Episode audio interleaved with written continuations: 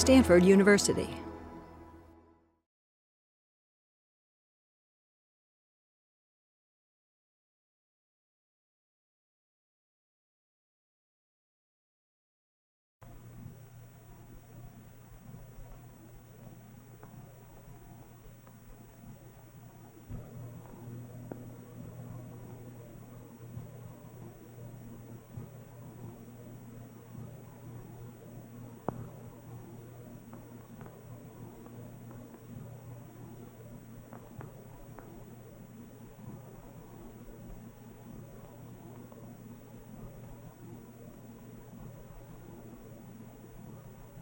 As an obstetrician, I need to know a good deal about the anatomy of the female pelvis.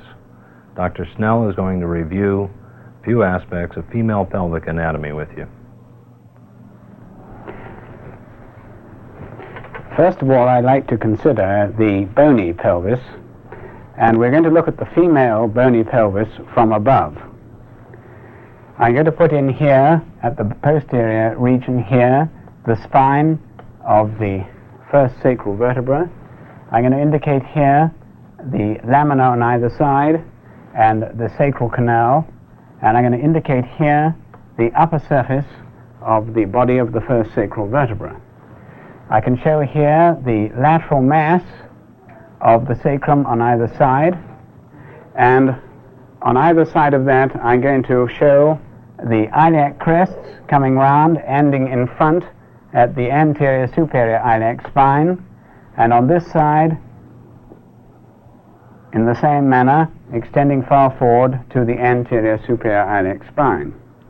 Now we can trace the uh, ilium downwards to the region of the iliopubic eminence and indicate here the margin of the acetabulum on either side and then show the uh, margin of the acetabular fossa and then continue downwards here into the ischium with the ischial tuberosities, and then show the wide pubic arch which is so characteristic of the female pelvis, indicating here the symphysis pubis, this cartilaginous joint which becomes loosened up during the later stages of pregnancy, and then coming back into the back part of the pelvis, show the anterior surface of the sacrum,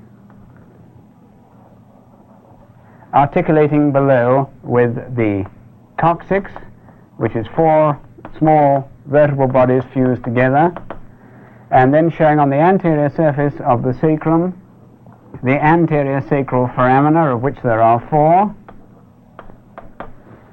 so that we're now in a position to show the brim of the pelvis or the inlet of the pelvis formed in front, uh, rather behind, by the anterior superior margin of the first sacral vertebra, which is referred to as the promontory, and then extending this laterally, we follow round what is known as the iliopectineal line, and then come on to the upper border of the body of the pubic bone. So this ovoid represents the inlet into the true pelvis. So this part up here is the false pelvis. Now, I just go through this again because it's such a very important area. The promontory of the sacrum, which is the anterior superior border of the first sacral vertebra, and there we have the iliopectineal line on either side coming round on the inner aspect of the ilium and then coming onto the superior uh, surface of the body of the pubis. Now, putting in a little more detail in the front here, we can indicate the superior ramus of the pubis and uh, show here the uh, obturator foramina on either side, and on the upper border of the body of the pubis, we can show the pubic tubercle here and here, and show the pubic crest. So that the female pelvis, then, it can be said to be made up of the following bones the sacrum and coccyx behind, and the innominate bones on either side. One of the important things that we have to uh, realize is that the female pelvis is very well adapted to the passage of the fetal head during pa- parturition. The inlet of the female pelvis is wide, the sacrum is relatively shallow and is relatively flattened, the pubic arch is wide and the ischial tuberosities on either side tend to be separated and somewhat everted. The spines of the ischium we can only just make out uh, on the inner side in that manner. So this is the inlet of the pelvis and is the line which separates the false pelvis, which is this part up here, from the true pelvis, which is down inside in front of the sacrum and behind the symphysis pubis. In the previous diagram, we looked at the female pelvis from above and we defined the inlet to the pelvis. We also clearly defined the difference between the false pelvis, which, are, which is situated above the inlet, and the true pelvis, which lies below the inlet. Now I'm going to draw the pelvis from the inner side, showing the four bones that make up the pelvis, namely the sacrum and the coccyx behind, and of course on the, only on the one side, the innominate bone. Now I'm going to put in here the iliac crest, ending in front at the anterior superior iliac spine, and then extending this backwards. Then I'm going to go down from the anterior superior iliac spine down to the anterior inferior iliac spine, and then extend this downwards to the iliopubic eminence. Now we'll go forward to the region of the superior ramus of the pubis, just indicating the pubic tubercle in that spot, and then going along the pubic crest to the region of the symphysis pubis. But, but beyond the symphysis pubis, we come down as the pubic arch. In other words, this is the inferior ramus of the pubis, articulating and forming a continuous bone with the ramus of the ischium, so that here is the re region of the ischial tuberosity. Now we'll come up with the ischial tuberosity to the lesser sciatic notch and put in here the spine of the ischium. And then we go from the spine of the ischium up here, the greater sciatic notch, coming down to the region where it's articulating with the sacrum. Now coming back to the front part here, I'll indicate the position of the obturator uh, foramen and also indicate this important pelvic brim, which extends from the symphysis pubis in front along the upper surface of the superior ramus of the pubis as the pectineal line, and then extending back as the iliopectineal line towards uh, the sacrum. Now we're in a position to draw in the sacrum here and the coccyx below. First of all, let us indicate the upper surface of the body of the first sacral vertebra. So this important point here is the promontory of the sacrum. Then we'll extend this line downwards to indicate the anterior surface of the sacrum, bearing in mind that the sacrum really in fact consists of five fused uh, sacral vertebrae. And we'll just indicate the position where uh, the vertebral body is fused. One, two, three, four, and a fifth down below. Behind, in this region, we got the articular process of the first sacral vertebra, and here we can indicate the fused uh, sacral spines uh, which form the sacral crest. So this area here is in fact the sacral canal, and note that in this region here, the laminae of the fifth and possibly the fourth sacral vertebrae are not fused, so that we have an interesting hiatus here, which is the sacral hiatus, into which a needle can be introduced for uh, to perform a uh, caudal anesthesia uh, in this region. Now below here we put in the coccyx, which is really a fusion of four coccygeal vertebrae. Now we can bring down the lateral mass of the sacrum and indicate the positions of the anterior uh, sacral foramina. There are four. One, two, three, four. So then we can see now that the pelvis, when viewed from the inner surface, here is the true pelvis, below this inlet, the iliopectineal line, and behind the promontory of the sacrum, and in front the symphysis pubis. Here is the false pelvis formed by the flared inner surface of the ilium. Now let us consider some important uh, landmarks. We've mentioned the inlet of the pelvis. Now the inlet of the pelvis extends from the promontory of the sacrum forward to the upper aspect of the symphysis pubis. So if I was to uh, indicate a dotted line across here, this line indicates the line of the inlet of the pelvis. And below, if I draw a line from the tip of the coccyx to the under aspect of the symphysis pubis, uh, this line will represent the outlet of the pelvis. So the true pelvis is the area here within the pelvic cavity between the inlet above and the outlet below. The outlet, this diagonal line going across here, extending from the tip of the coccyx forward to the lower margin of the symphysis pubis. Now, if we take the midpoints of these lines and the midpoint here, and we draw a curved line here, this indicates the axis of the pelvis.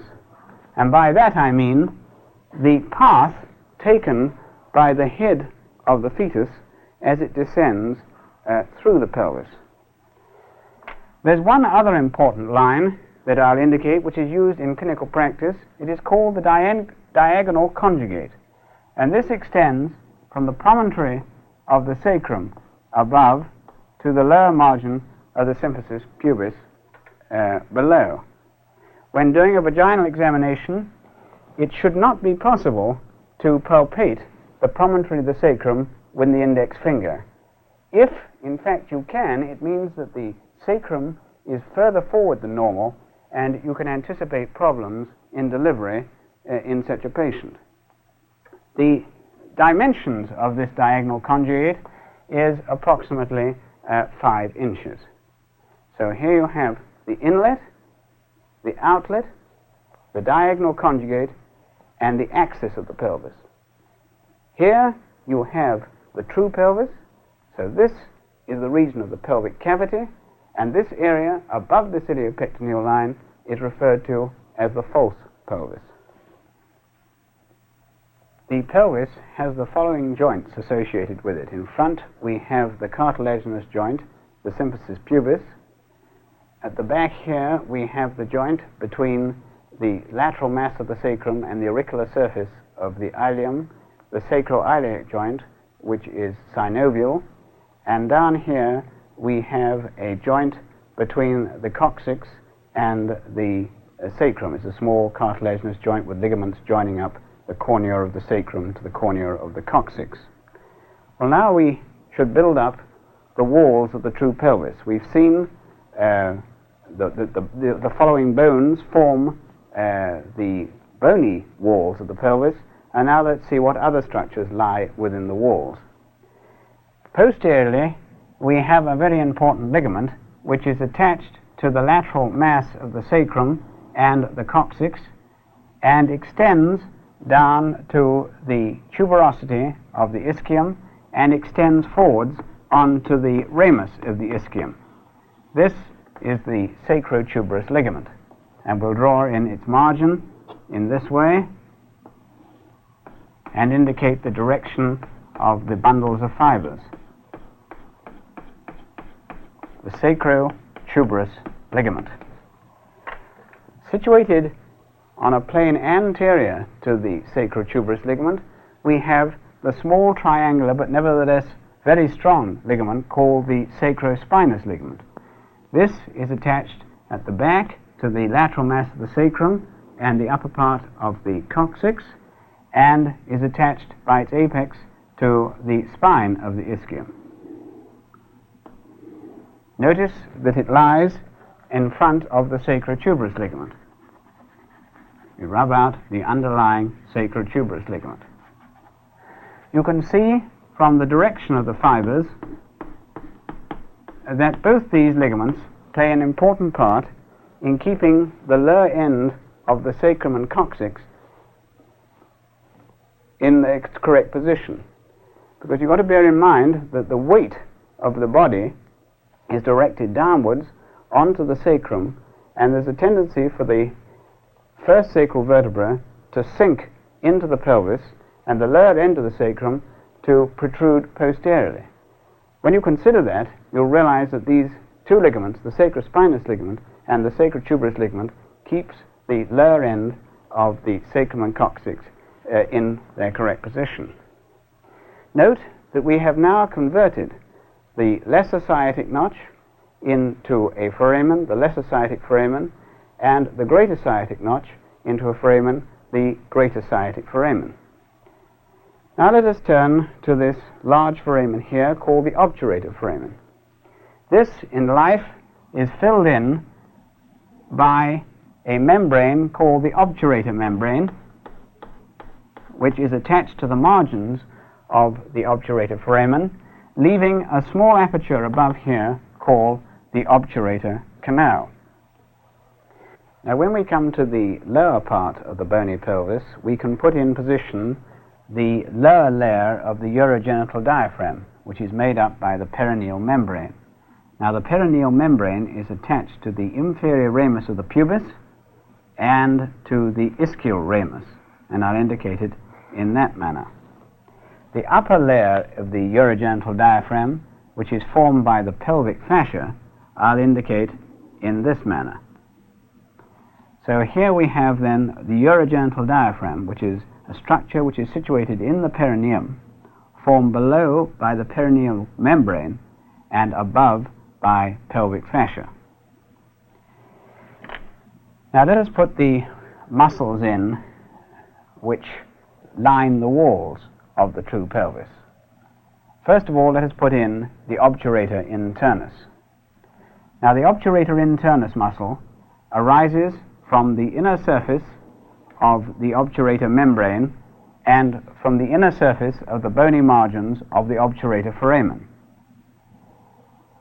And the tendon leaves the pelvis by passing out into the gluteal region through the lesser sciatic foramen.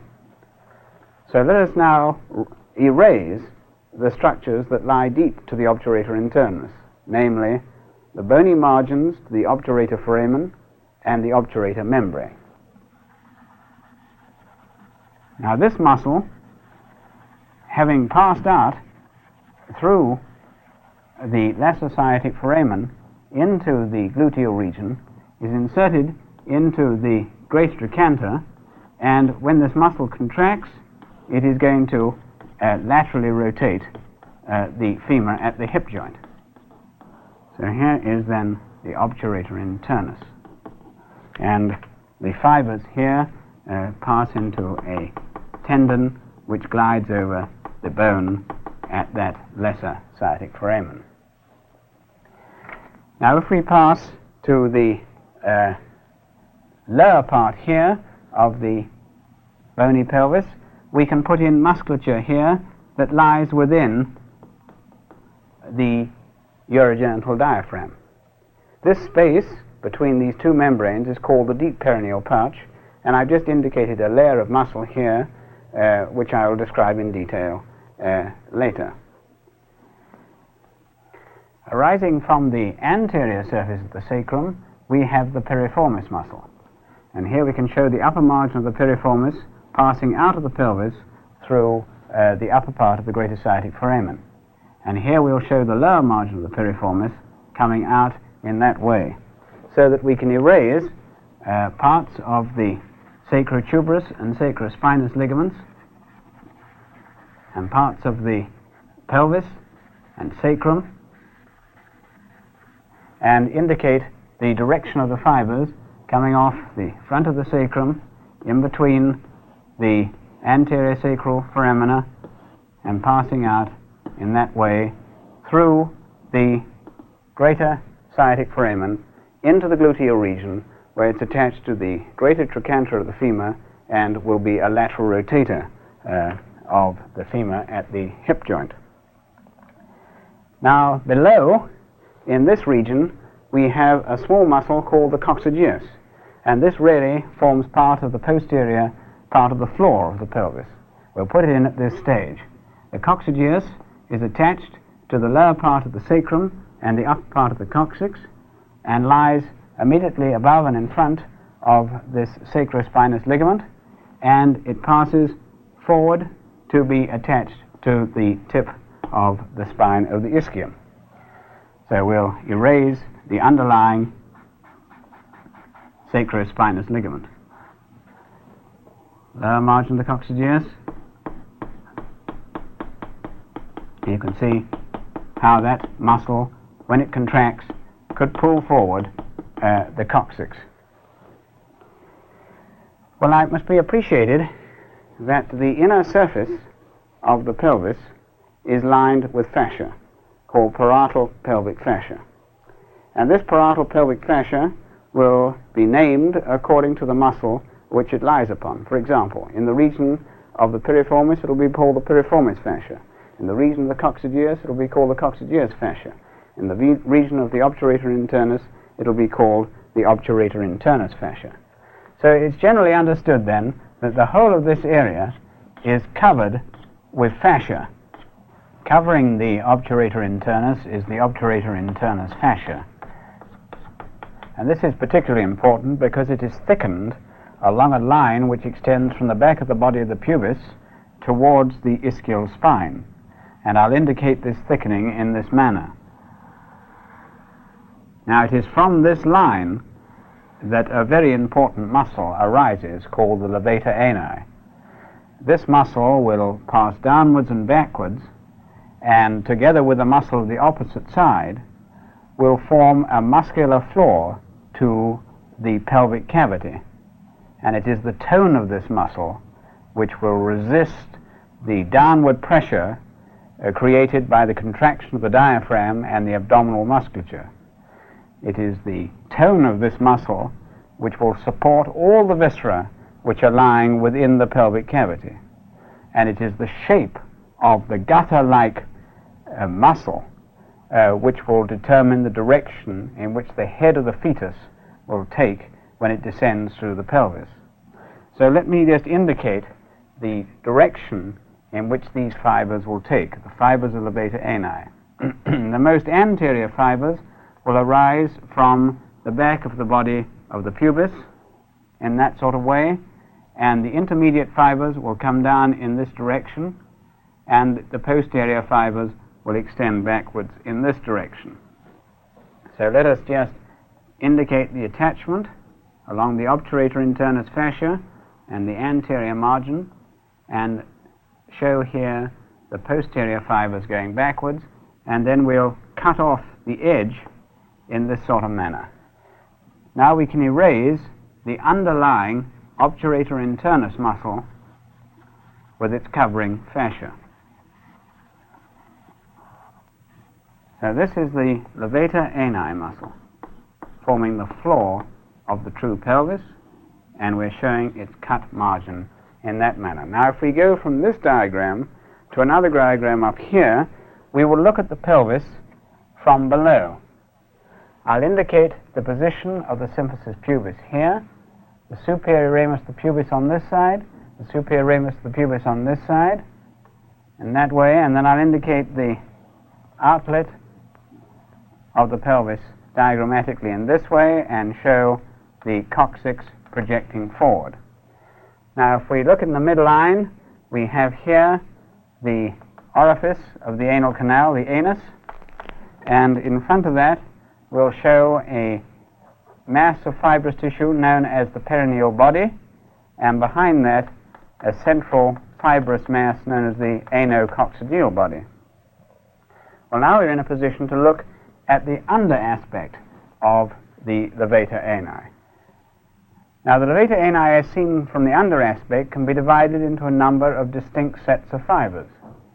The anterior set of fibers are known as the sphincter vaginae or the uh, levator prostatae. And these fibers extend backwards from the back of the body of the pubis and the front part of the obturator internus fascia in this sort of way on either side. The levator prostatae or the sphincter vaginae. here's the perineal body or central tendon of the perineum.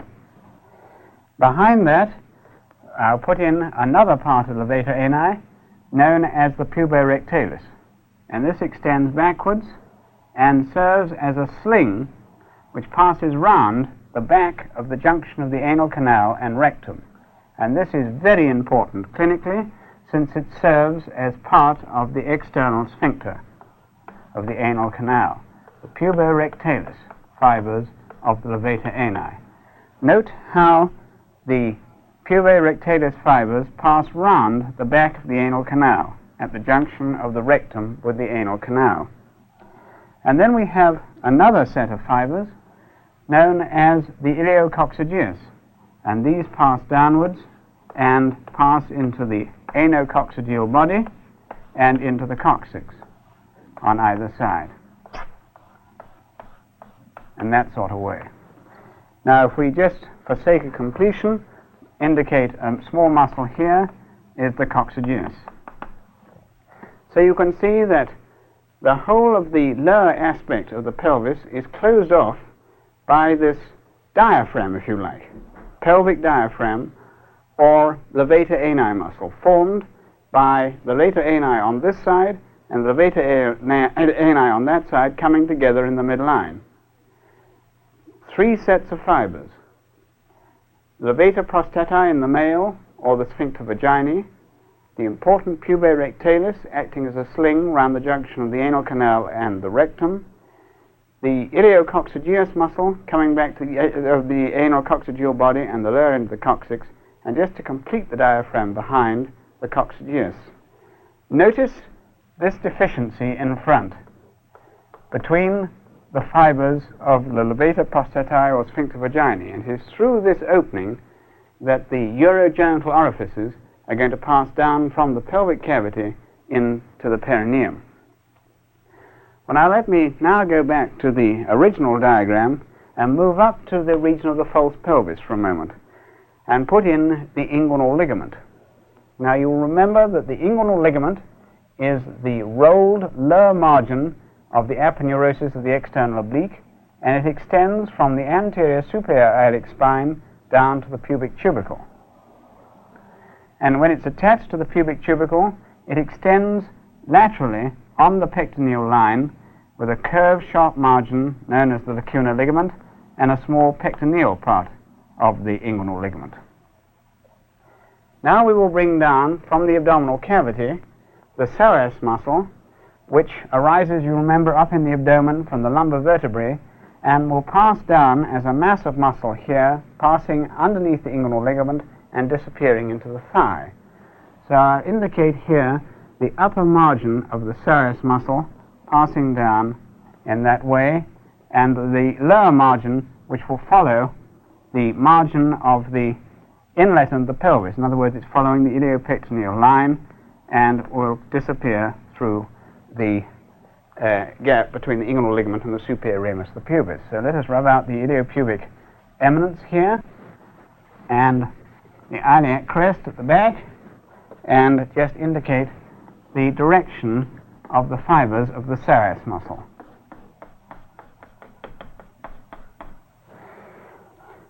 For having put the psoas along the brim of the pelvis, we can now bring down the common iliac artery in front of the sacroiliac joint, where it bifurcates into the external iliac artery, which is going to run along the medial margin of the psoas and disappear underneath the inguinal ligament, where it will enter the thigh as the femoral artery.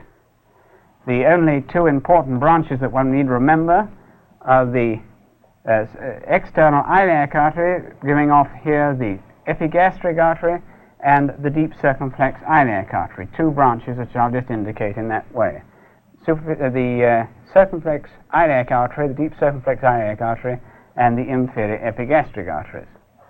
So there is the external iliac artery running along the medial margin of the psoas. Now, coming off the common iliac artery just in front of the sacroiliac joint is the internal iliac artery, and that's turning down into the pelvis and will supply the pelvic walls and viscera of the pelvis. Well, at this point, we should start putting in the structures, the nervous structures that lie in the wall, the lateral wall of the pelvis. You may remember that coming down from the abdomen, we have the lumbosacral trunk. Now, the lumbosacral trunk passes down behind the common iliac artery in front of the sacroiliac joint. It is formed by the anterior ramus of the fourth lumbar and the fifth lumbar nerves, the lumbosacral trunk.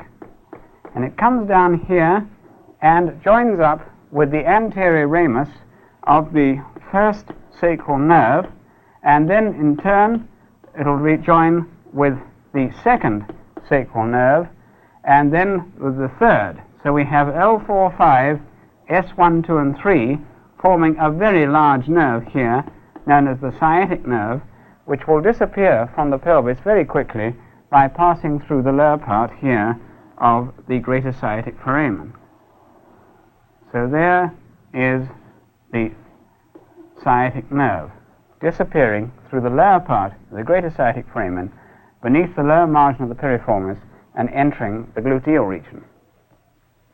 Now also entering the pelvis in this region is a nerve which has emerged from the medial border of the psoas and is going to go down across the lateral wall of the pelvis, pass through the obturator canal and enter the adductor compartment of, on the medial side of the thigh, the obturator nerve. The obturator nerve then runs down here, and we see it disappearing through that canal.